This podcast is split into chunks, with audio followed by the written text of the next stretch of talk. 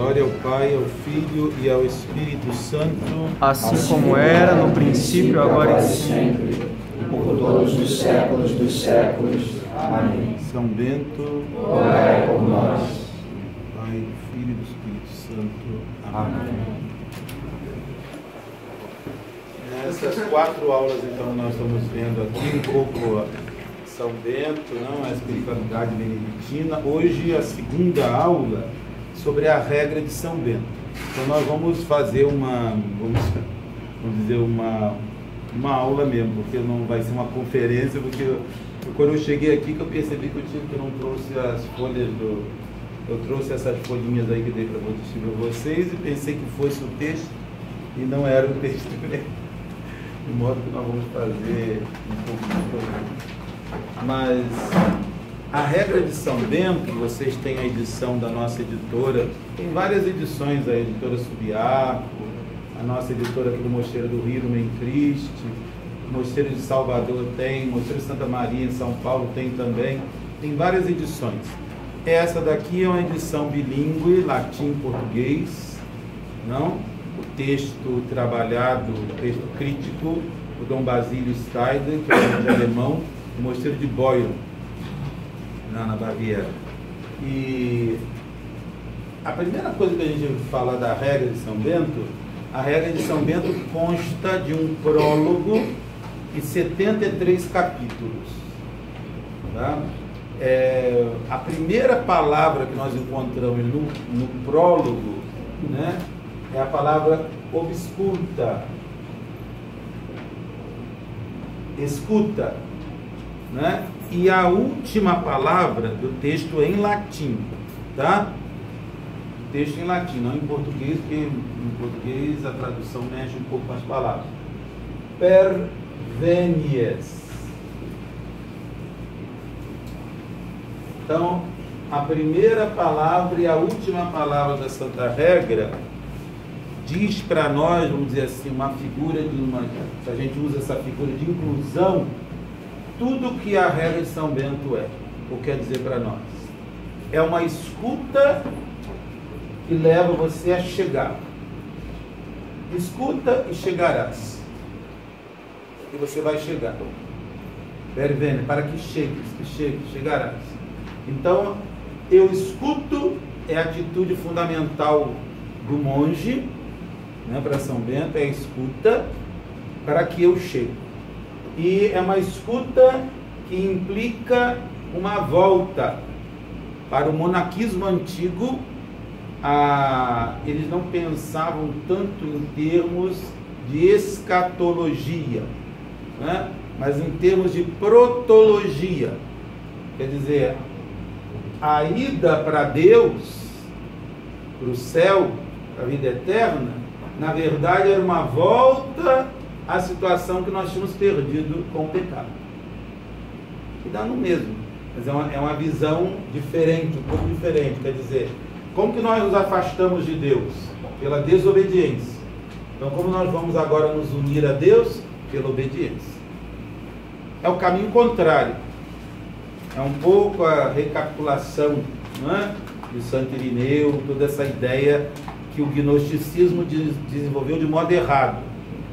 Há uma gnose católica do Evangelho. O Evangelho é a verdadeira gnose, verdadeiro conhecimento, né?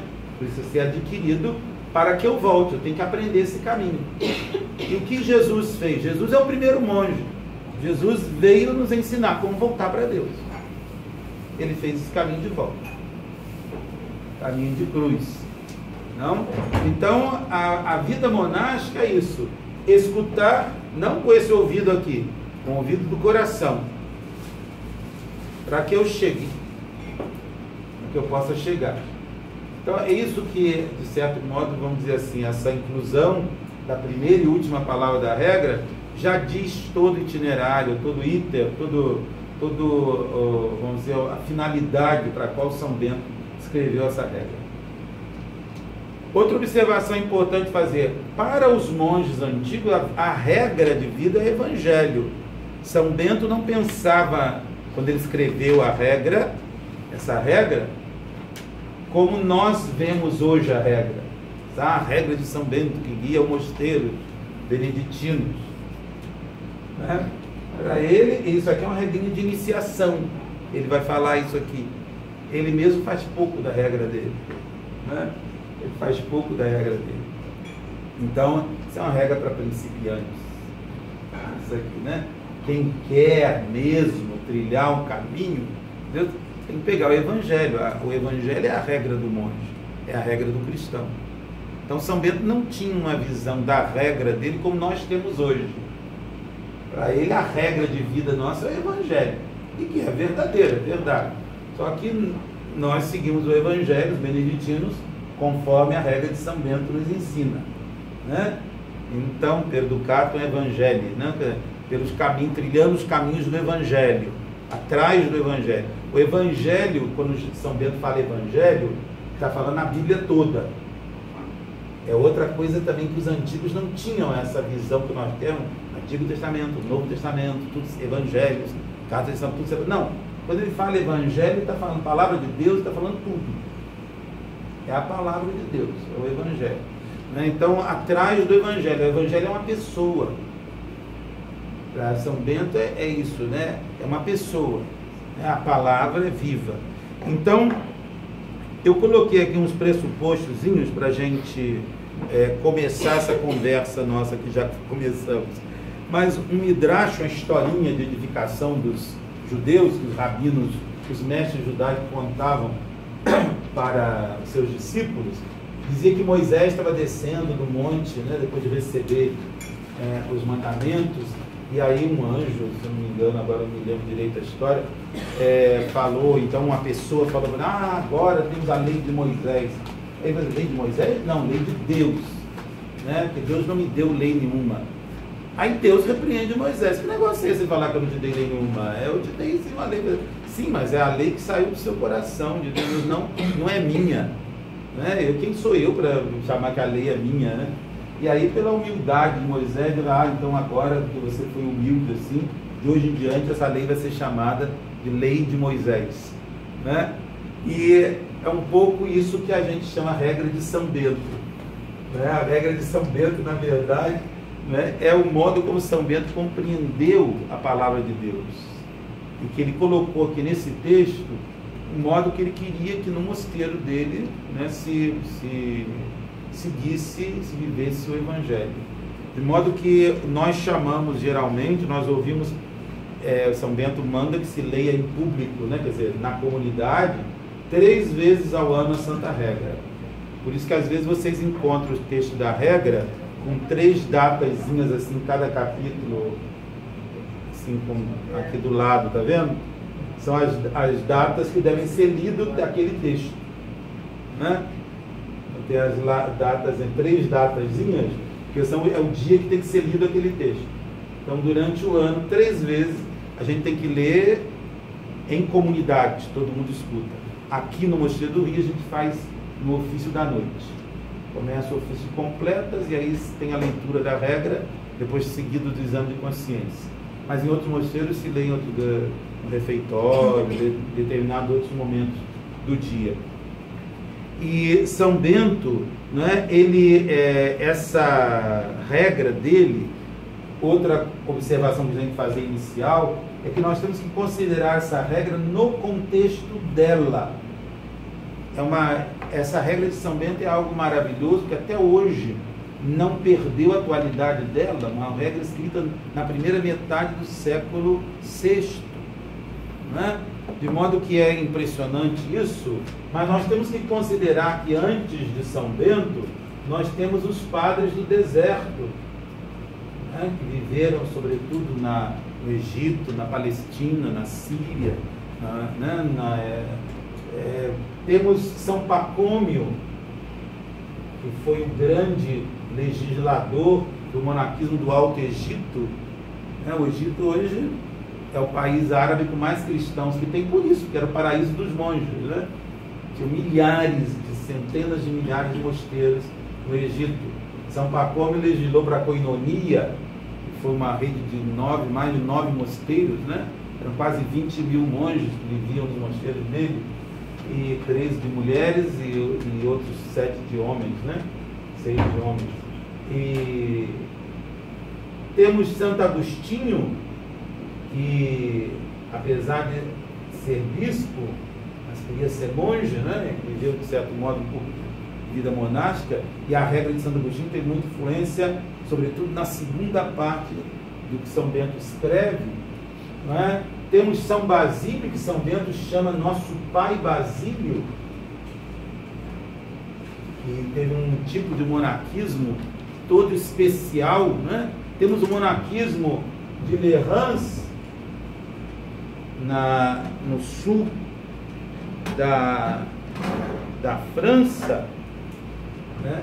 E a pronúncia é Lerrans mesmo, tá? Com o S, né? É, então, onde saíram muitos bispos, santos monges, a Ilha dos Santos, né? Quem for ao sul da França, vá lá visitar a ilha. Hoje é um mosteiro cisterciense. E a ilha todinha é um mosteiro, né? Temos o monarquismo do Jura, que hoje está dividido entre Suíça e França.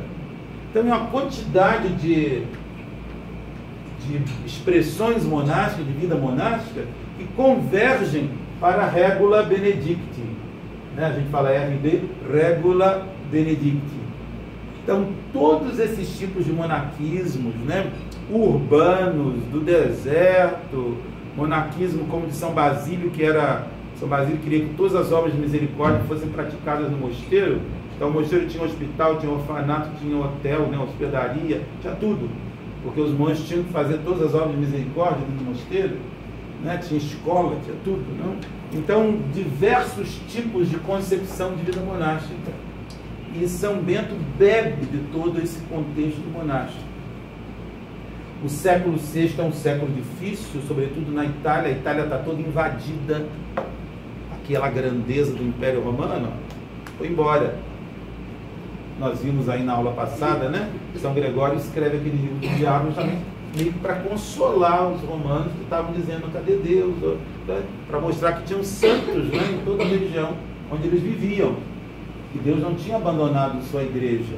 E de modo que a, a regra de São Bento ressente dessa dominação estrangeira na legislação dela, nós vamos talvez assinalar algumas dessas coisas aqui.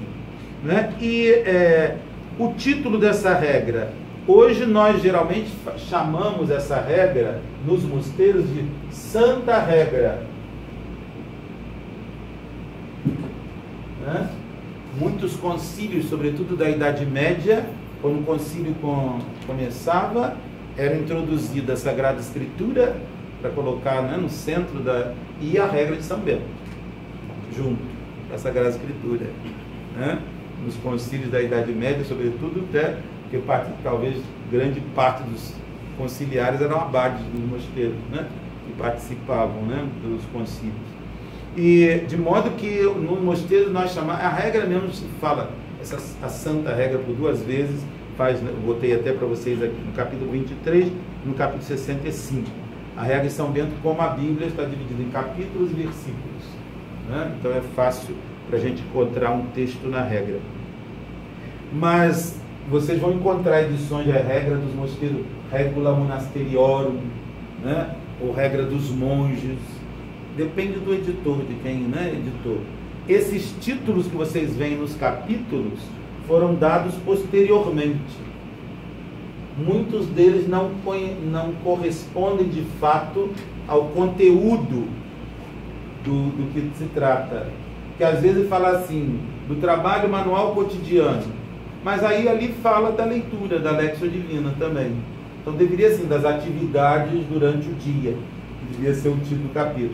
Hoje tem edições que corrigem esses títulos, mas em geral se deixa os títulos tradicionais, às vezes colocam a nota, né, que o título não corresponde de fato ao conteúdo do capítulo, pelo menos não todo, né? Outra coisa muito importante que a gente vê é que mostra, como disse para São Bento, isso que eu falei da regra do monge é a palavra de Deus, a Sagrada Escritura, é que todos os capítulos ou começam com um versículo bíblico, do qual ele deduz uma doutrina, ou o texto caminha para uma fundamentação bíblica. Ele dá uma doutrina e fundamenta aquela doutrina com um texto bíblico.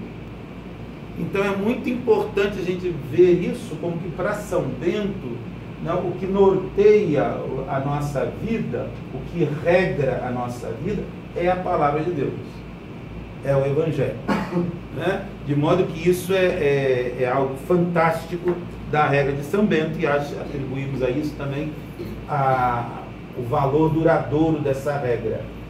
Porque São Bento buscou justamente na palavra de Deus né, aquilo que ele queria ensinar para os monges.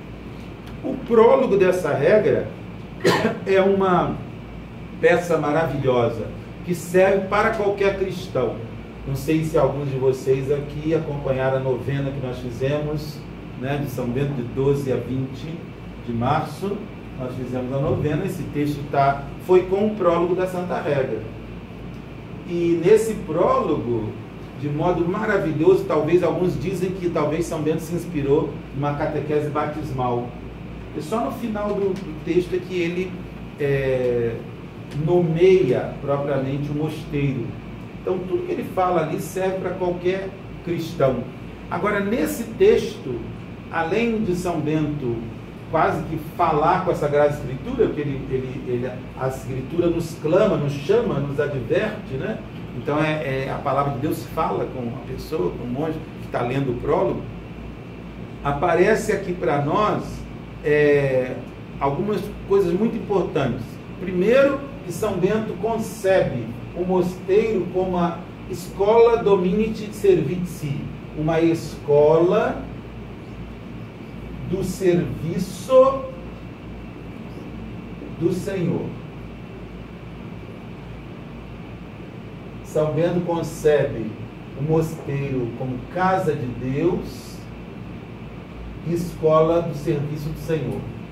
Essa expressão escola do serviço do Senhor, não vamos entrar aqui porque eu daria muito pano para manga isso aqui, porque isso é um esse genitivo aí, escola dominiti servizi, é, do serviço do Senhor, né?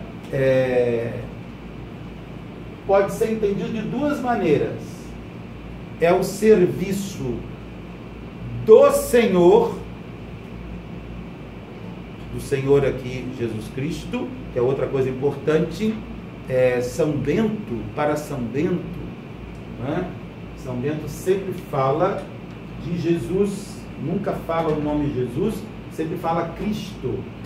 Isso tudo se deve muito às heresias da época dele, e portanto ele tem uma. uma é, faz questão de, na regra, sobretudo, é, firmar, acentuar né, a divindade de Jesus Cristo. E é muito bonito isso porque São Bento, ele fala da paternidade do abade dentro do mosteiro. O abade é o pai. Abba, Abba, abade, Abba vem de Abas, da palavra hebraica, né? Pai. Mas o abade, São Bento diz que ele faz às vezes de quem? Da primeira pessoa da Trindade? Não, de Jesus. Então, na regra de São Bento, nós falamos da paternidade de Jesus, que é uma, uma uma teologia, uma expressão teológica muito antiga, de certo modo foi abandonada na igreja, mas nós temos o Cristo, o abade e o monge. Então, o abade é intermediário, agerevitias, quer dizer, faz as vezes do Cristo dentro da comunidade. Então, a, o abade faz as vezes do Cristo. Ele é o pai e faz as vezes do Cristo. Então nós temos aqui, numa primeira parte da regra, São Bento é muito fiel ao monarquismo antigo. Né? É Deus, o abade e eu. Então a relação meio que vertical. Depois, na segunda parte da regra, vamos ver aqui, ele fala de uma relação também horizontal né, de cada monge com os outros irmãos. Mas a gente tem que ter presente isso, que o monarquismo antigo privilegiava muito esse aspecto, transferiu para dentro do cenobitismo, da vida comunitária, muito do ideal eremítico que tinha no monarquismo antigo. Então, até na, na, no, na, nas palavras usadas dentro do mundo cenobítico, né? do mundo da vida comunitária. Já visto, eu chamei de atenção disso aqui na outra aula, a palavra mosteiro. Né? Mosteiro era a morada do monos, do monge. A morada de uma comunidade era o cenóbio, não era mosteiro. Né? Mas mosteiro passou a designar hoje a morada de, né, de uma comunidade. Mas, voltando então aqui, essa expressão escola do serviço do Senhor é a escola onde nós aprendemos a servir ao Senhor, mas mais do que isso, aprendemos a servir como o Senhor serviu. É o serviço do Senhor, nosso ao Senhor, onde nós servimos como Jesus serviu. Né? De modo que é, é uma expressão muito forte, muito bonita, importante para essa expressão aqui do mosteiro, né? como escola, e mosteiro como casa de Deus. Agora, esse prólogo ainda tem um outro trecho maravilhoso que eu chamei a atenção aí na novena que nós fizemos, porque São Bento fala, usa uma palavra conversatio,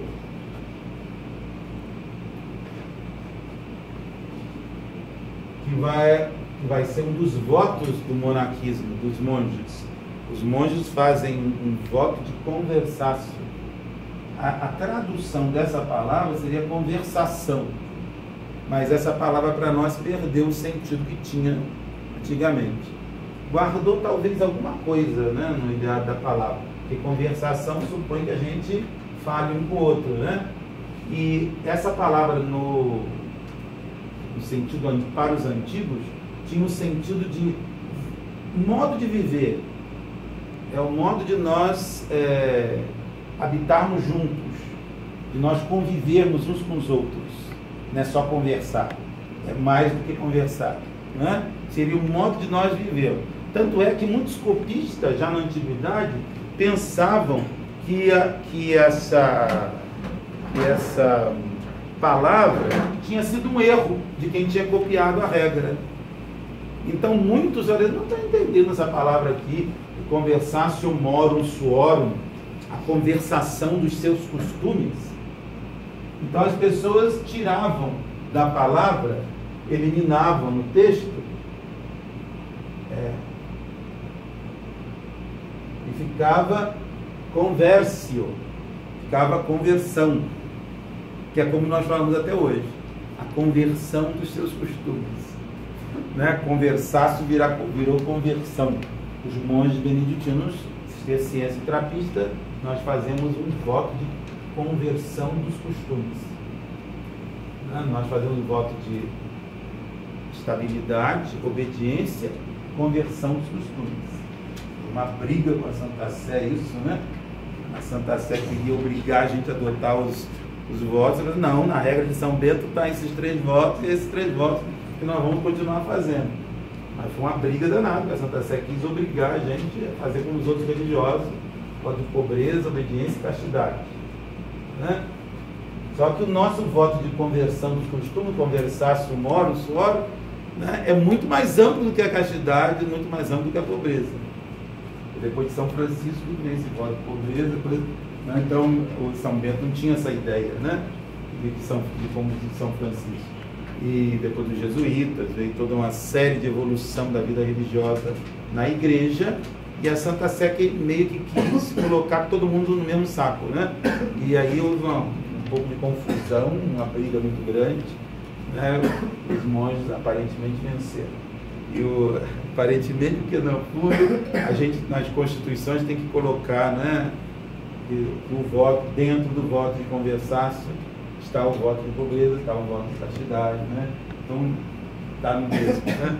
Então, a, mas a, a conversão dos costumes, a conversácio moro, é um modo de viver monástico. Quer dizer, quem entra para o mosteiro adota um modo de vida do mosteiro.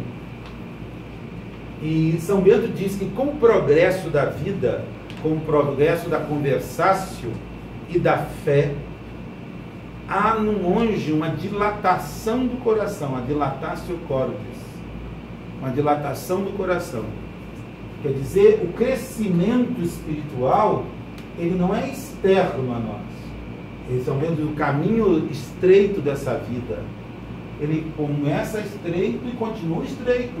Vai ser estreito até o final. O que vai crescer, o que vai se dilatar em nós é o coração. Não para ter um infarto, né? mas justamente para é, pode pensar, a dilatar seu córtex é espiritual. Há um crescimento interior da pessoa.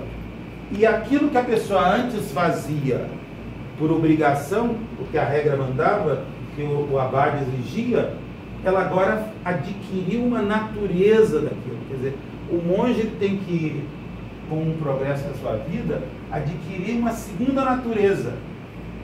Pedagogia da regra de São Bento é assim: São Bento não inventa uma teoria que você vai decorar, vai aprender, para depois você colocar em prática. Não. Tanto é que a comunidade toda é formadora.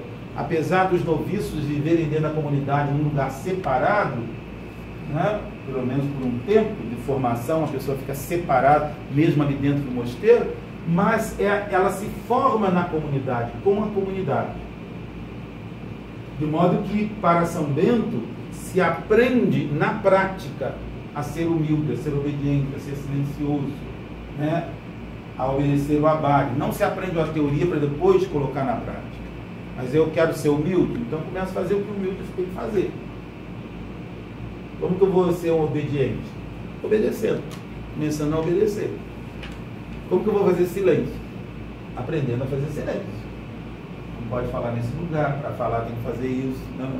Então eu, eu, só obedecer as regras dos lugares regulares dentro de casa.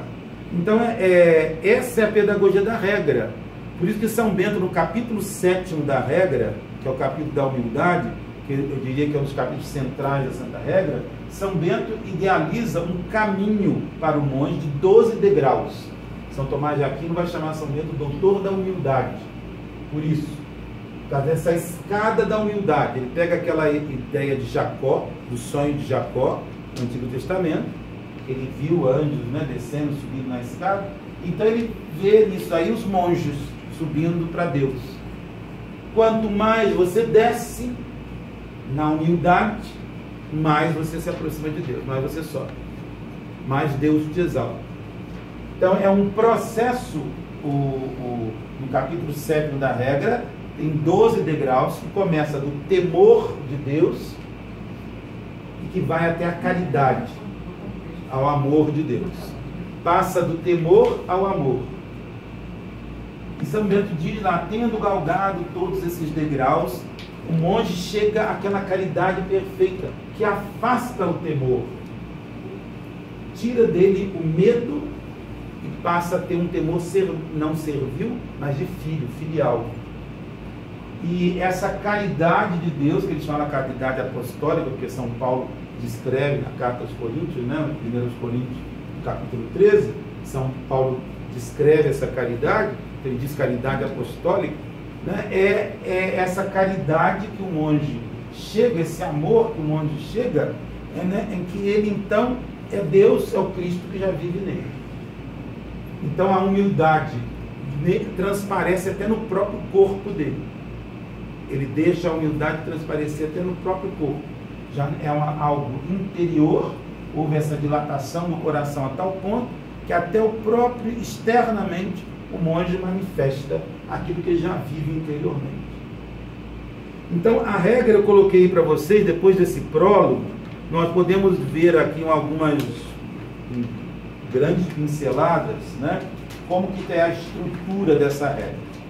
Nós temos, eu botei esse desenhozinho aí, vocês veem talvez direitinho isso aí que a gente vai falar. Na primeira parte aqui da regra, nós temos a estrutura fundamental do mosteiro. No capítulo 1, São Bento fala de quatro gêneros de monges. São Bento diz que existem os monges né, eremitas, existe, existe os monges cenobitas, existem os monges sarabaitas e os giróvagos.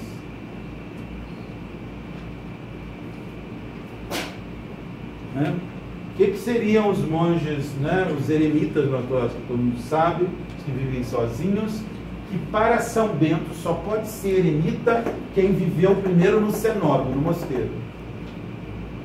Quem aprendeu a obedecer, quem foi, ele, ele diz assim, foi a pessoa que foi curada dos seus vícios, adquiriu domínio sobre as paixões. Então ele diz aqui que né, é, o, é os eremitas, anacoretas ou eremitas, não por um fervor inicial da vida monástica, mas através da provação diuturna no mosteiro. Ele foi instruído na companhia de muitos, depois aprendeu a lutar contra o demônio. E bem adestrado nas fileiras fraternas, já está seguro para a luta isolada do deserto. Alguém que pode ir para a luta isolada do deserto porque aprendeu diuturnamente, cotidianamente, dia e noite, né, a lutar contra as suas paixões. Então, como também no deserto, alguns monges ficavam eternamente como discípulos, nunca se tornavam abades. Por quê? Porque eles não adquiriam a diáconis, não adquiriam o discernimento dos espíritos. Então eles não discerniam né, o que era do bem e o que era do mal, o que era do demônio, o que era de Deus. Então, ele não podia ficar sozinho, precisava do pai espiritual junto dele aquele que adquiriu o discernimento dos espíritos, esse podia gerar filhos para Deus. Podia ser pai espiritual. Né? Então, dar à luz filhos espirituais né, para Deus. Os eremitas, cenobitas, São Bento bota os cenobitas em primeiro lugar. Né? Os sarabaitas são, girófagos são pseudos monges. São monges que usam a tonsura, que usam hábito, mas mentem a Deus pela tonsura e pelo hábito que usa. Profanam a vida que eles, que eles dizem que são, aquilo que eles dizem que eles são, que o nome deles diz que eles são. Porque eles são seus próprios abades. São pessoas que fazem sua própria vontade. E que, portanto, não tem lei que rege a vida deles. É o que eles querem, é que é regra para eles. Não tem a regra, não tem o evangelho, não tem o abade. Para São Bento é muito importante que o abade completa a regra. Ele permite que, por exemplo, o abade transgrida a regra. A regra determina uma coisa, mas se o abade quiser, o abade pode fazer diferente. Então, para São Bento, a regra é escrita e a regra oral, que é o abade. O abade é o fiel, é o regulador. Né? Se ele vê que pode aplicar na o texto integralmente, ele aplica, senão ele, ele, ele pode modificar. Por isso que a fraqueza e a grandeza de um mosteiro é o abade. Porque se ele não for um pai espiritual, ele não imprime à comunidade né, a, aquilo que a comunidade deve ser. Ele nem vai ensinar, nem vai exigir dos monges aquilo que, ele, que a regra diz que ele tem que fazer. Mas São Bento diz que com o progresso da vida monástica, o progresso da conversação e da fé, a gente corre pela vida, pelo caminho estreito dessa vida. Né? De modo que a gente espera que é uma das coisas que a gente quer, de certo modo, resgatar né, na vida tradicional de mosteiro, essa beleza, essa pureza da Santa Regra, né, que hoje, infelizmente, está sendo tão mutilada pelo modo errado de se, se compre, não digo de compreender a regra, eu acho que o pessoal compreende como que São Bento quer, a ideia de São Bento, mas é que é obrigado a ajustar a regra a certo modo de viver para os religiosos hoje que a, a, a, a lei da igreja quer, né? coloca né? para todo mundo. Bom, nesse, nesse capítulo primeiro, os tipos de monge. No capítulo segundo, é um capítulo tão bonito sobre o abade que é, vários santos bispos faziam um exame de consciência lendo o capítulo 2 da regra de São Bento. É, é, é, impressionante, porque é muito bonito. São Bento ele faz uma radiografia, assim, que deve ser o pai. Aliás, lá na Itália encontrei um livro muito bonito, a, a regra de São Bento aplicada à vida da família Isso aqui serve para um pai e para uma mãe, esse capítulo 2 da Regra de São Bento, um modo maravilhoso, o modo de tratar os filhos. Né? Como que São Bento fala ali para os monges, o relacionamento do abade com os monges, tranquilamente serve né, para, para um pai de família, para uma mãe de família, para um professor, para um, um empresário que tem que lidar com muitos empregados. Né? São Bento, e tem expressões lindas, sabe? Muito bonitas mesmo. São Bento fala dessa, desse papel do abade no mosteiro de fazer as vezes do Cristo. Né? Então é assim, olha, como ele faz, receber o Espírito de adoção de filhos, o qual clamamos Abá Pai. Por isso o abade nada deve ensinar, determinar ou ordenar que seja contrário ao preceito do Senhor, mas que a sua ordem e ensinamento, como fermento da divina justiça, se espalhe na mente dos discípulos. Lembre-se sempre o abade de que da sua doutrina e da sua obediência dos discípulos, da obediência dos discípulos de ambas essas coisas será feita apreciação no tremendo juízo de Deus. Quer dizer, o abade, coitadinho, né? Ele é culpado até se os discípulos não obedecerem a ele direito. Se ele não ensinar direito. Ele vai prestar contas a Deus do que ele ensinar e da obediência dos discípulos. Eu falo sempre isso no batizado para os pais. Vocês vão prestar conta que vocês fizeram ou deixaram de fazer para os filhos de vocês. Né? Vocês não deram só a luz uma criança, não. Porque mais do que filho de vocês é filho de Deus. Então, São Bento dá, firma para o abade a consciência de que ele ali está fazendo as vezes de Cristo, então ele tem que agir como Cristo. Não é, ah, eu acho que vai ser assim, né? tem que fazer a vontade de Deus. Né? Saiba o abade, né? que é atribuída a culpa do pastor tudo aquilo que o pai de família puder encontrar de menos no progresso das ovelhas. Se os discípulos não progredirem, é culpa dele. Né? Em compensação, de outra maneira, será se a um rebanho irrequieto e desobediente tiver sido dispensada toda a diligência do pastor e oferecido todo o empenho na cura de seus atos malsãos absolvido então o pastor no juízo de Deus, diga ao mesmo tempo com o profeta: Não escondi vossa justiça em meu coração, manifestei vossa verdade, a vossa salvação. Eles, porém, com desdém desprezaram. Então Abade fez o que tinha que fazer, foram as ovelhas que foram erradas. Né? Então é, é de modo que tem outras passagens muito bonitas é que ele fala justamente aqui é, tudo quanto ensinar aos discípulos como sendo nocivo, indique pela sua maneira de agir que não se deve praticar, a fim de que pregando aos outros não se torne ele próprio réprobo. Quer dizer, eu, ele, o abade tem o dever, ele, de mostrar na vida dele aquilo que os discípulos devem fazer e o que não devem fazer né, para que ele não seja o primeiro a ser condenado.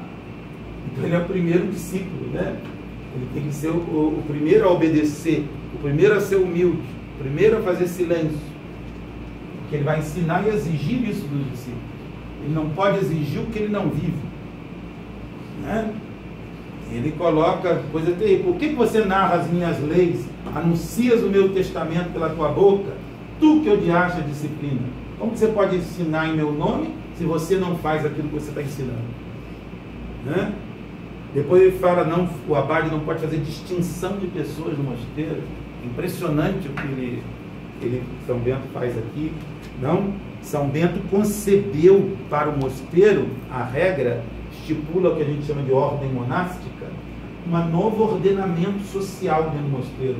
Aquilo que São Paulo fala no Novo Testamento, de que não há mais diferença entre judeus e gregos, entre escravos e livres, entre homens e mulheres, né? Que a assembleia litúrgica, de certo modo, ela proporcionava isso, o escravo e o Senhor juntos ali, louvando a Deus. Mas quando eles saíam da igreja, cada um voltava para o seu lugar, para a sua condição social. Né? São Bento acabou com isso. São Bento determinou que a, o momento que a pessoa entra no mosteiro, ela adquire o lugar dela na ordem do mosteiro. Então, se eu, depois de mim, como tem aqui no Rio, né? Entrou gente mais velha em idade que eu. Mas no mosteiro eu sou mais velho que ela. Que aquela pessoa. Né? E é muito impressionante isso. Nós tínhamos um viúvo que entrou no mosteiro, é uma história maravilhosa dele, não dá para contar aqui agora. Mas o Dom Guilherme Hemmerle era um suíço alemão. E ele quis ser padre na terra dele, não conseguiu, queria ser monge, não conseguiu. Casou, teve dois filhos lá, com a guerra veio para cá, teve mais dois filhos aqui. Um monge aqui do mosteiro arranjou um emprego para ele em Friburgo, ele trabalhou 40 anos lá, depois voltou, ficou viúvo, veio para cá e a diversão dele era sair da casa a pé de madrugada, lá no Rio Comprido. Hoje ele não faria isso, né? Mas vinha para o nosso mosteiro para assistir vigília, ficava assistindo, ajudava uma das missas particulares. E aí até que o Dom Miguel Wieser, que era um alemão, falou assim, você não quer ser monge não? Você está vindo todo dia aqui, passa a manhã toda aqui no mosteiro, né? Ah, eu queria, mas achava que ninguém ia me querer aqui dentro, assim, eu já sou velho, não sei o quê. E aí foi, ele entrou pro mosteiro, era uma coisa linda, porque todo mundo pensava que ele já estava 50, 60 anos no mosteiro, né? Ele viveu de 77 a 87 anos no mosteiro. E era bonito depois da missa, porque vinha todo domingo tinha um neto, bisneto, filho dele, né? Ele terminava a missa, ele era muito assim, coisa, né? Muito vinha para ver, vovô, papai, né?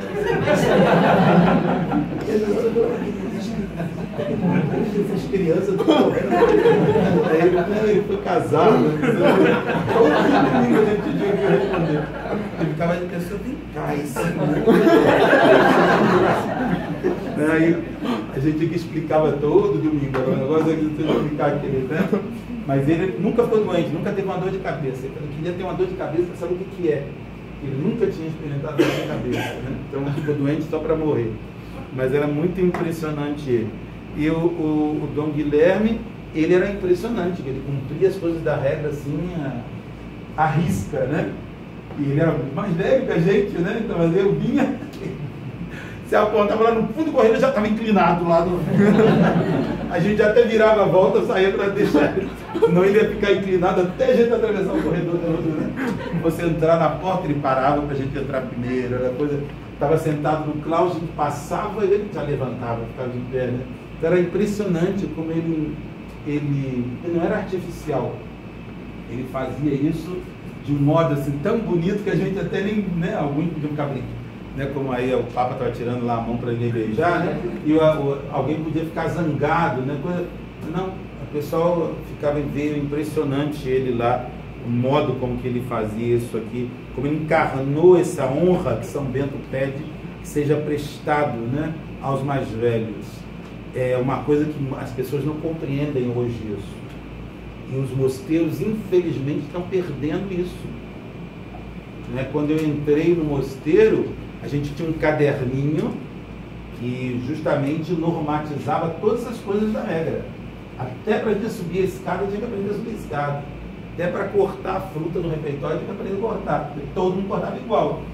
Né? Então era, era tudo, senão, senão, se não aprendesse a cortar, não comia. Né? Né? Então, era, então a pessoa era melhor aprender. Né? Então, é, é então era, era uma, algo que hoje, ah, que besteira, não fazer isso não, sei o quê. Mas a gente, quem viveu isso, vê a utilidade disso hoje. No meio da bagunça né, geral que está vivendo dentro dos mosteiros, a gente vê a importância disso. Né? E, e vê como a Santa Regra era sábia, porque ela ordenava as pessoas que estão achando que é coisa secundária, mas não. A nossa vida é feita de detalhezinhos. Quem é fiel no pouco é fiel no muito. Então, se a gente aprende a fazer as coisas, não artificialmente, hein? Né? até o modo de tratar, de chamar os monges, São Bento proíbe chamar um outro monge pelo próprio nome, né? tem que ser Senhor, né? reverência à presença de Deus na pessoa. Hoje é você, e olhe lá, apelido, né? O pessoal coloca um no outro. Mas nesse capítulo primeiro, segundo e o terceiro capítulo, que é um complemento do capítulo segundo, que é o conselho do abate, nós temos entre eles esse desenho que eu fiz, é o capítulo 4. Esse capítulo 4 é outro capítulo muito importante e que quem tiver a regra de São Bento, quiser ler a regra, pode começar a leitura da regra de São Bento por esse capítulo. São máximas que São Bento colhe da Sagrada Escritura, da tradição monástica, de livros de leitura, tudo. Ele coloca é, que é a doutrina que o abade tem que ensinar aos discípulos e que os discípulos têm que aprender para viver. Então, por isso que esse capítulo está no meio, entre o capítulo do abade, o 2 e 3, e as três virtudes monásticas. Nós vamos ver na aula que vem. Né? A, aqui o capítulo 5 da obediência, o capítulo 6 da tacituridade. A obediência, São Bento vai falar, obedece-se a Cristo e se obedece como Cristo obedeceu. Mesmo problema da escola de serviço do Senhor, né? A taciturnidade, São Bento não fala silêncio. Não é um capítulo sobre o silêncio. Mas é um capítulo sobre a taciturnidade. Né? É, que é um, um capítulo que fala como a gente deve falar de modo apropriado. A palavra para São Bento é algo muito importante. E, portanto, eu não posso perder tempo com a palavra inútil, com a palavra que só pro, provoca risadarias, o riso excessivo, como ele diz, né? o escárnio, então muito menos isso. Não, a palavra ela foi feita para edificar, para construir, né? para comunicar né, para, para cultivar a reciprocidade. Então eu não posso usar a palavra de qualquer modo. Então por aqui a gente começa a ter, por isso que o monge tem que ficar em silêncio, não é um mutismo, não é o silêncio pelo silêncio. Né? É uma cultura do silêncio que tem que se criar dentro do mosqueiro. Né? É falar no momento que tem que se falar, no momento de correto para falar, oportuno para falar. Esperar ser perguntado para responder, para falar qualquer coisa. Esperar ser interrogado. Então, os, a, a tacitunidade, essa palavra no nosso português hoje perdeu o sentido. Taciturno é uma pessoa meio que carrancuda, né? Pessoa, nossa, pessoa esquisita, né? Muito taciturno, né? Não, a taciturnidade aqui não tem um sentido positivo. Né? É o emprego da palavra no modo correto, no momento correto, no momento certo. Né? Isso a gente vai ver na aula que vem. E o, a humildade, como eu já falei aqui no capítulo 7. Essas são as três virtudes, vamos dizer assim, monásticas que São Bento coloca aqui para nós, né, que são muito importantes. Após esses capítulos iniciais, começa a terceira parte, que vai do oitavo capítulo ao vigésimo capítulo essa é a parte, vamos dizer assim, mais original da regra. São Bento estabelece aí nessa parte todo, todas as horas canônicas que os monges têm que rezar. Não sei se vocês sabem quais são. Hein? São Bento diz que a gente tem que louvar a Deus sete vezes por dia, não?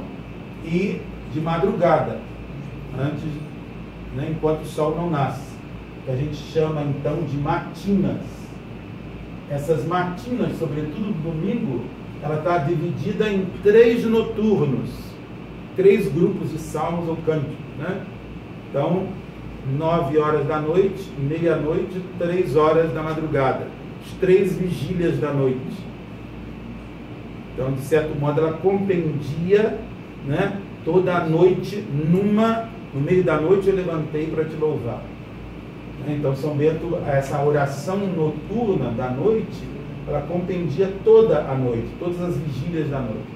No Evangelho, não lembra que Jesus chega lá na segunda vigília da noite, né? Então, se fala, descreve aquela, aquele milagre que Jesus opera. Ora, e tem as sete horas diurnas. Quais são essas horas diurnas? São Bento estabelece laudes, prima, Tércia, sexta, noa, vésperas, completas. Em geral, nos mosteiros, segundo a tradição, a Santa Missa é celebrada logo após a Tércia. Se celebra a Tércia, em seguida a Santa Missa. Não? E a, aqui, olha só, essas duas horas aqui são as horas grandes do dia. E essas horas aqui são as pequenas horas. Né? Como completório que fecha o dia oração da noite, antes de dormir. São Bento coloca todo dia três salmos iguais que os monges recitavam no escuro. Então tinha que saber de cor o salmo, então era o salmo 4, salmo 90, salmo 133. Então todo mundo já sabia de cor e portanto ficava tudo no escuro. Tem um, eu fui, uma vez no mosteiro na França, é muito bonito, né? A gente sai do capítulo, todo mundo de coluna e vai todo para a igreja, todo mundo entra na igreja, uma escuridão a igreja, só tem três velas assim acesas diante da imagem de Nossa Senhora. Muito bonito. Toda a igreja na escuridão, né? E aí o só o monge que, que é Igdomadari, que estava dirigindo a oração naquela semana, se ele não sabe de cor, tem uma lanterninha pequenininha assim para botar no livro dele, né, para ele ler as orações, mas o resto todo mundo recita de cor. É muito bonito, né? Uma coisa assim que impressiona muita gente, aquela escuridão, os hóspedes lá na igreja, né? O pessoal tem que ter até cuidado para não cair. Dependendo se tiver muito escuro, fora é tudo a igreja é uma escuridão mesmo. E é muito bonito, né? Aqui no nosso mosteiro quando eu cheguei, tinha um hábito de, na hora que terminava a oração, a gente apagava-se todas as luzes, ficava só, todo mundo virava para cantar a Antífona Mariana, né? Ficava só o nicho de Nossa Senhora aceso, né? Era muito bonito também. Hoje, infelizmente, não fazem mais isso. E, mas era essas São Bento queria que a oração da manhã e a oração da tarde fossem dois momentos maiores de oração. E essas horas pequenas santificavam dia de três em três horas, portanto, os monges estão na igreja, rezando. Como que, né? Santificando de três em três horas. Por quê? Porque o ideal da vida monástica é realizar aquele rezar sem cessar. Né? Como os monges não podem estar o tempo inteiro na igreja, então eles estão de três em três horas na igreja santificando o tempo, né? Santificando, por isso que a oração das horas, como também chama, né? Se fala hoje aí na liturgia das horas, né? Então é, é, é muito importante que vocês, ainda que não rezem no ofício divino, mas saibam também santificar, pelo menos no domingo, nos dias santos de guarda, santificar o dia com a oração. Vai à missa de manhã, então reza as vésperas de tarde, reza as vésperas com texto, com a ladainha de Nossa Senhora. Vai à missa de tarde, levanta, reza laudes de manhã. Meio-dia, porque vamos almoçar uma hora. Por que não vamos rezar a hora de sexta, antes do almoço? São três salmos pequenininhos. Mas por que não fazer isso? Né? O Ângelus, né? no mosteiro a gente reza três vezes, né? no início do dia, meio-dia no final do dia. Se reza o anjo. Então a gente tem que aprender assim, né? É meio-dia, estou passando aí na rua, estou na igreja aqui próximo, está aberto. Vou rezar o anjo lá dentro da igreja. Né? Então é, isso é importante que a gente tenha esse espírito de São Bento de santificar o dia com a oração. Né? De modo que é, que é muito importante isso.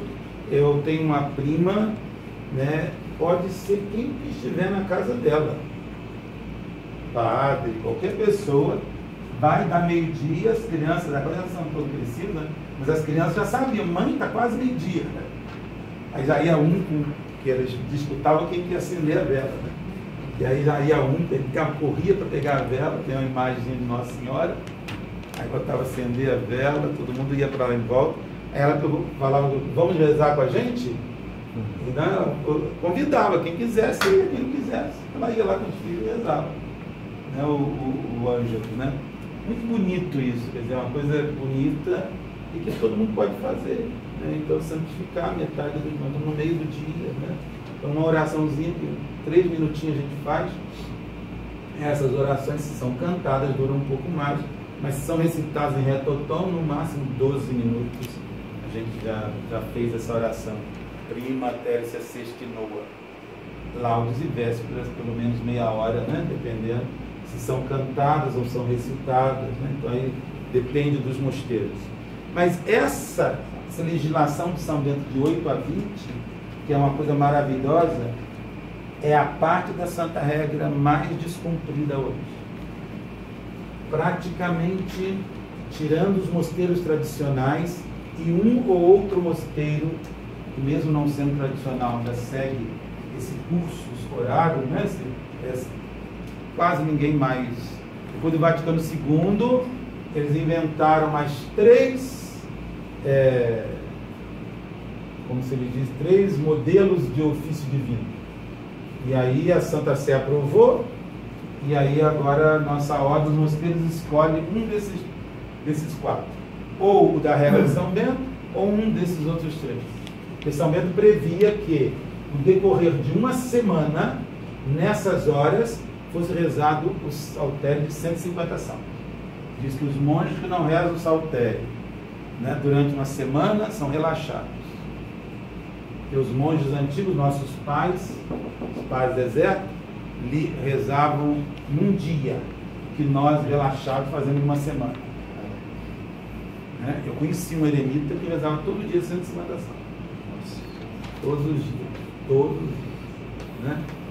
Então, é, é, aquilo mostrou do ritmo alemão que sabia o saltério todinho de cor em latim. Né? Então, é, de modo que, que para São Bento, né, e, é, essa realização do rezar sem cessar se realiza em comunidade desse modo. E por isso ele teve tanto cuidado de dedicar todos esses capítulos da regra à organização da vida de oração, que a gente chama de código litúrgico da regra. Não dá para a gente entrar aqui nisso aqui, né, de modo assim, mas é muito bonito isso. No capítulo 19 e 20, é muito bonito que São Bento fala da oração e ele diz algo que é útil para todos nós, não? É, em que ele diz assim: cremos no capítulo 19, que ele fala do modo de salmodiar. Cremos estar em toda parte a presença divina e que os olhos do Senhor veem em todo lugar os bons e os maus Creiamos nisso principalmente, sem dúvida alguma, quando estamos presentes ao ofício divino. Isso é uma coisa muito interessante, tá? Eu já ia falar aqui na frente, mas já posso falar para vocês isso. São Bento, ele tem essa, assim, os tempos fortes da vida monástica. Ele diz assim: olha, Deus está presente conosco em todo momento da nossa vida. Mas creiamos de verdade que está presente quando nós somos um coro rezando. Para São Bento, o coro de um mosteiro é onde bate o coração de uma comunidade. Se a gente transfere isso para a vida de cada um, né? pela oração de a vida de oração de vocês, às vezes pode ver o estado do coração de vocês. Né? Então, é, para São Bento, se os monges começam a cantar e começam a brigar no coro, é que a comunidade está muito mal. Negócio está feio. Né? Então começa a ter disputa. Toda Todas as coisas erradas de uma comunidade aparecem na oração. É um negócio impressionante. Impressionante isso. Aliás, isso é do ensinamento dos monges antigos, né? Os nossos vícios, sobretudo o vício da ira, né? A, sobretudo o perdão. Quem não perdoa não reza, segundo os monges antigos porque a falta do perdão não deixa você rezar. Não te deixa rezar. Na hora que você começa a rezar, o perdão que você não deu te impede de rezar de verdade. Isso é algo tremendo, um dia a gente pode até abordar isso aqui, né? É, uma, é algo muito impressionante. A ira é outro vício que o Bento fala que aflora na hora da oração né, que impede a pessoa de rezar. E, portanto, para São Bento, Não é à toa que ele organiza de um modo tão perfeito a oração da comunidade. Mas ele diz: Deus está conosco em todos os momentos do nosso dia, mas vamos crer, sobretudo, na hora do ofício divino, do Opus Dei, né, da obra de Deus. O ofício divino, São, São Bento chama de Opus Dei, né? por quê? Porque é a obra de Deus em você que está rezando. Você acha que é você que está louvando a Deus? Que é você que está fazendo, cantando bonito? Que você que está fazendo? É Deus que está realizando essa obra em você. Através do canto, através do salmo, através da palavra de Deus. É Deus é a obra de Deus em você. Não é a obra minha para Deus. Isso é presunção minha, porque eu nunca vou poder fazer nada. Nem Deus precisa nem de mim para isso. Ora bolas, então é, é preciso que a gente entenda isso aqui.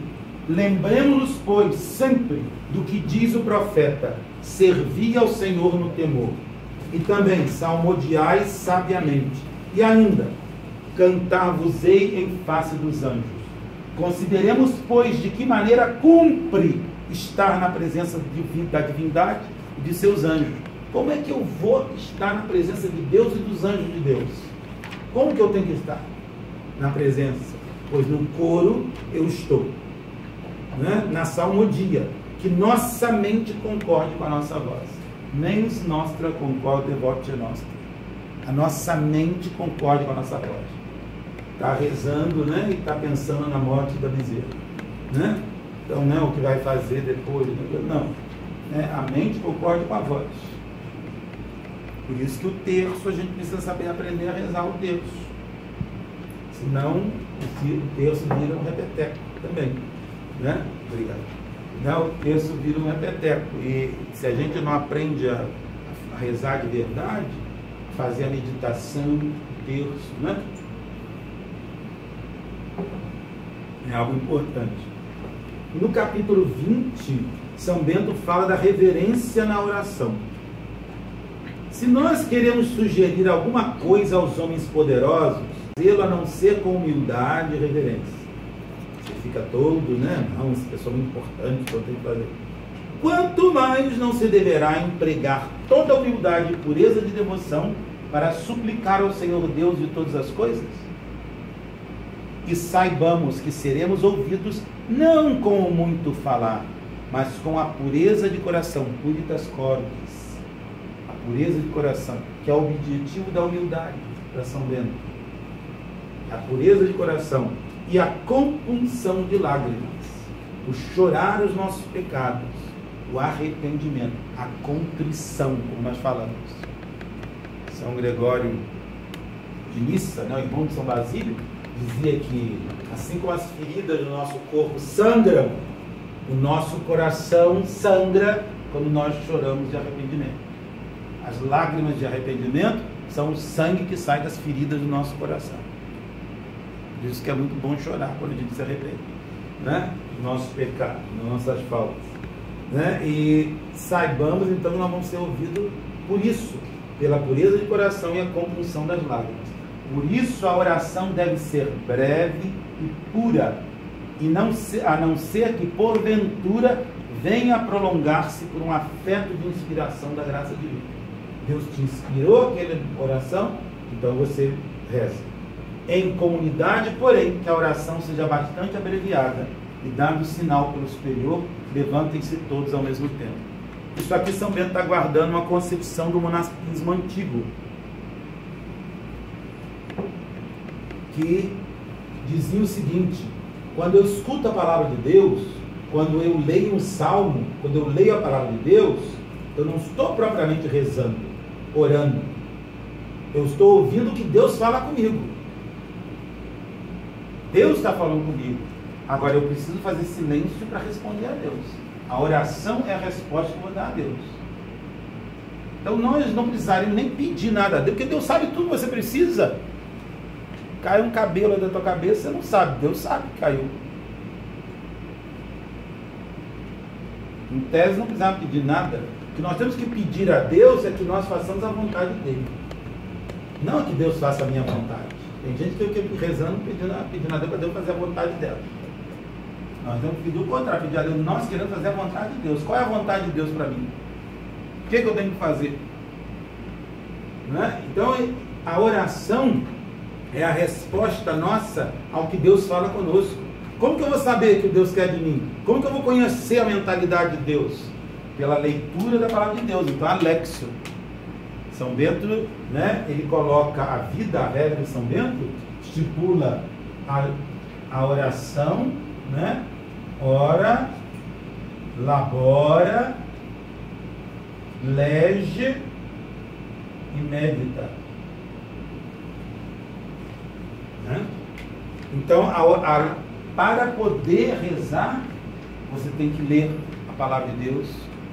Para você poder fazer a lexo divina, para você saber o que Deus fala com você, para você conhecer a mente de Deus. Como você vai ter amizade por alguém se você não sabe nem o que aquela pessoa pensa? Quem é essa pessoa? Você nunca falou com ela. Pois também com Deus é a mesma coisa. Deus fala conosco através da sua palavra. E, portanto, eu tenho que conhecer a palavra de Deus, eu tenho que ler a palavra de Deus, e no ofício a gente faz isso. Para que eu possa falar com Deus na oração. Então a oração coral, ela se entrelaça com a oração pessoal. Também. Né? De modo que, que a, para São Bento, o ideal da oração sem cessar é estar no ofício divino. Então, olha só, é, a quarta, parte quarta da regra é a organização interna do mosteiro. Nós não temos como ver aqui como São Bento prevê tudo né, de modo assim impressionante sobre a disciplina monástica, né, a administração do patrimônio da vida econômica do mosteiro. São Bento, ele quer que ele diz que tudo no mosteiro tem que ser tratado como vasos sagrados do altar. Eu até estava comentando um dia com uma pessoa, não sei se era daqui, que é muito engraçado isso, né? Na mentalidade beneditina, você tem que chegar lá no refeitório, botar as canecas todas direitinhas assim, a faca aqui, o lixo aqui, porque tudo tem que ser tratado como vaso sagrado do altar. Agora nós estamos na decadência ao contrário, os vasos do altar estão sendo tratados como as coisas né, mundanas. Né? Então, uma das, das é, dos sinais de decadência de uma comunidade é quando, no uso das coisas do altar, começa a haver desleixo. Então você vê nas comunidades assim, essa decadência é nessas coisas pequenininhas. Por isso São Bento faz o contrário. Todas as outras coisas do mosteiro têm que ser tratadas como um vaso sagrado do altar. Então a gente vê, imagina então como tem que ser tratado os vasos sagrados do altar. Né? Se as outras coisas todas têm que ser tratadas como ele. Então a, a concepção que São Bento tem da vida no mosteiro é que não existe nada profano, tudo é sagrado. Tudo é sagrado. Tudo é sacralizado pela nossa vida. Né? De modo que todas as coisas têm que servir da glória a Deus. Não só eu, não só na hora, no momento que eu estou rezando. Então ele diz: olha, em todo lugar Deus está presente, mas no coro, creiamos que ele está de modo especial. Então você imagina como você tem que se comportar ali. Todos os tempos são bons, você deve viver em silêncio, deve... mas sobretudo na quaresma. Você tem que comer menos, tem que rezar mais, tem que fazer penitência, tem que fazer mortificação. Todas as horas do dia você tem que fazer silêncio. Mas na noite, sobretudo de noite, o silêncio noturno. Então ele não pode fazer no dia inteiro aquilo, o ano inteiro aquilo. Mas tem momentos especiais, são os tempos que a regra de São Bento estabelece, ou a noite, ou o coro, ou a quaresma, que você intensifica a sua vida cristã, o seu modo de viver. Isso é impressionante da Santa Regra. Né? E isso é algo que serve para a vida de vocês também. Que vocês podem fazer isso também. Ter um momento de dia, sobretudo, para rezar. Ter o tempo da quaresma, sobretudo, para fazer penitência, para viver uma vida de mortificação mais intensa. Né? ter um momento da Santa Missa ou um momento de oração para uma intensidade maior, né, de estar na presença de Deus, que é outra coisa que São Bento mostra ao monge que herda do monarquismo antigo, nós vivemos na presença de Deus. Né? Ele fala da Minene Teu, a memória dele, a lembrança de Deus, ele está presente em nós. Isso já vem da filosofia grega, hein?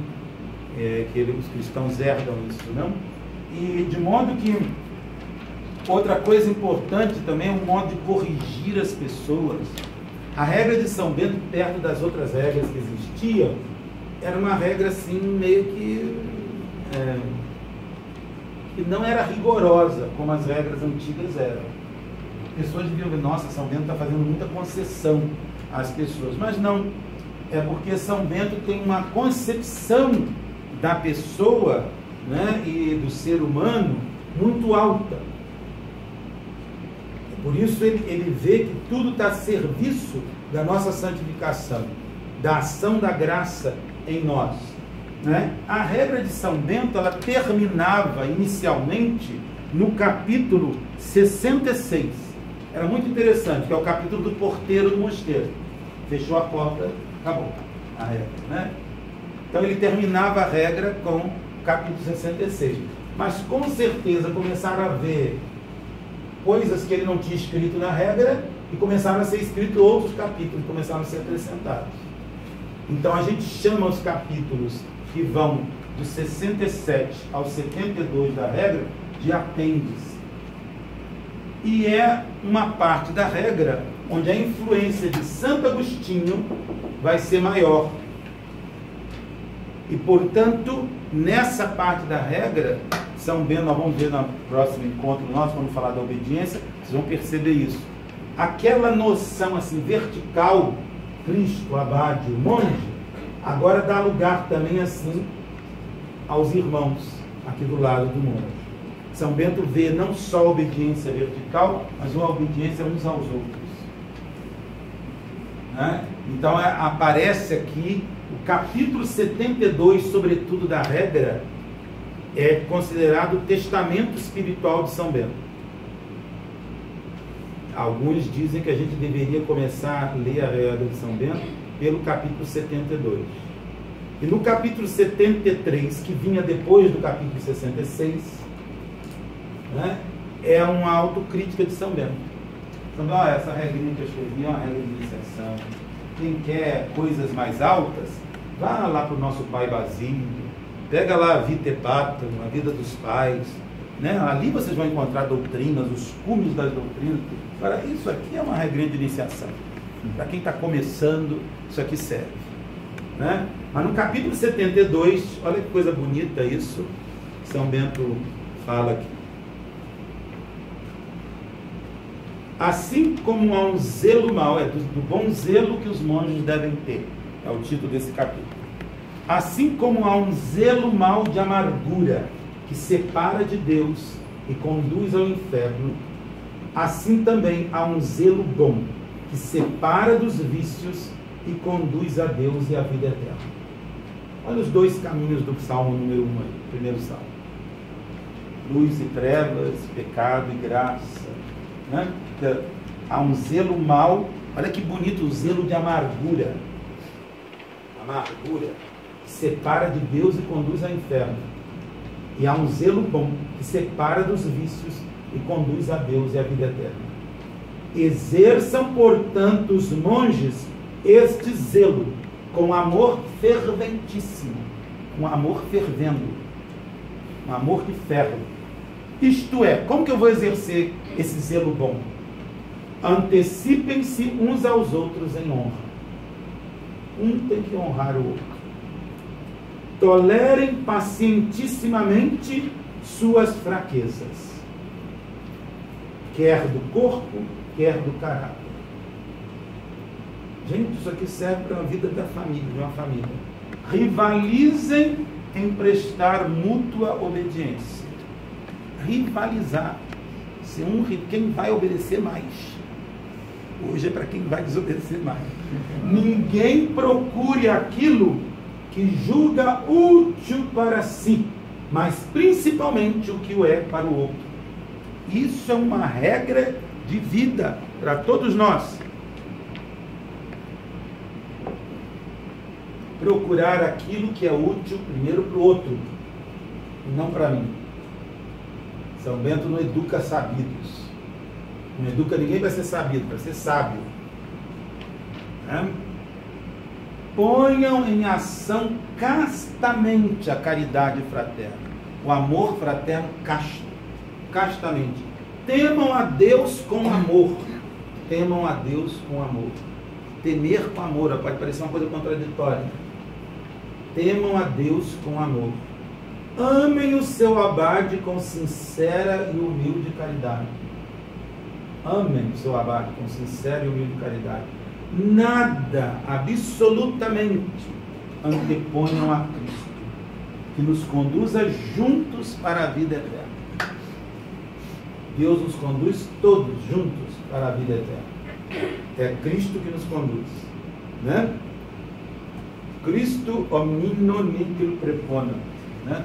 Nada, absolutamente, antepor a Cristo.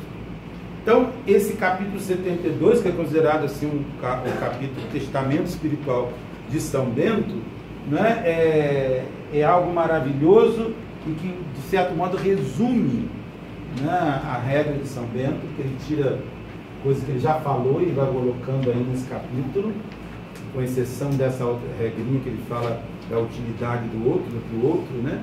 E depois desse capítulo 73, São Bento dá esse testemunho pessoal dele sobre a própria regra. Né, de modo que é, nós ficamos por aqui, porque eu não, não tenho mais como entrar nessas outras questões aqui, mas eu, é, eu acho que deu para dar uma, vamos dizer assim, uma visão assim da regra de São Bento, né? Precisaríamos talvez de mais tempo, precisaríamos de mais tempo, precisaríamos de mais tempo para poder, né, é, ver em particular alguns capítulos. Mas acho que é muito mas acho que é muito importante, né? É, sobretudo, talvez uma outra vez, quem sabe, gente pegar é, coisas que São Bento fala na regra e poderiam ser aplicadas à vida de todos, mas é, sobretudo a consideração que São Bento tem para com as fraquezas das pessoas, dos doentes, dos hóspedes, né? o modo de responder. São Bento vê o Cristo, a regra de São Bento é a regra cristocêntrica, que ele vê o Cristo presente no abade, o Cristo presente no irmão, o Cristo está presente no hóspede que chega. Olha que bonita essa concepção, né? Quer dizer, o Cristo não está só no mosteiro, o Cristo está no mundo, que é o hóspede que vem para o mosteiro. Então é o Cristo que vem para o mosteiro, né? Como hóspede. O Cristo que está no enfermo, o Cristo que está no idoso. Então há uma reverência de São Bento com né, as pessoas por causa dessa presença do Cristo no outro, né? Então é, é, é, é, algo maravilhoso isso, o trabalho. Nós temos que imaginar São Bento, são verdadeiros monges, se vivem do trabalho de suas mãos. Não fiquem tristes, vocês têm que colher é, legum, é, frutas, né? Porque você, vocês vão trabalhar numa época em que o trabalho era com, concebido como uma coisa de escravos. E São Bento estabelece o trabalho para os monges em muitos São Santo Agostinho vai escrever uma obra chamada De Opera Monacoro, o trabalho dos monges, justamente para defender por que, que os monges devem trabalhar. Porque se era um mosteiro só de nobres, de pessoas, ninguém queria botar a mão no trabalho, porque isso não era coisa de, de, de uma pessoa livre. O trabalho era coisa do escravo. É a mentalidade que nós temos aqui no Brasil, né? até hoje. Né? Então, é, primeiro a pessoa começa a ganhar dois salários e contrata um empregado. Né? É impressionante isso, é uma coisa assustadora. A gente vê, vai na Suíça, vai na França ver se essa casa tem empregado. Todo mundo da família tem que trabalhar dentro da casa para limpar. Né? Não é essa concepção que nós temos aqui, que ficou com a gente aqui no Brasil. E que é muito errado.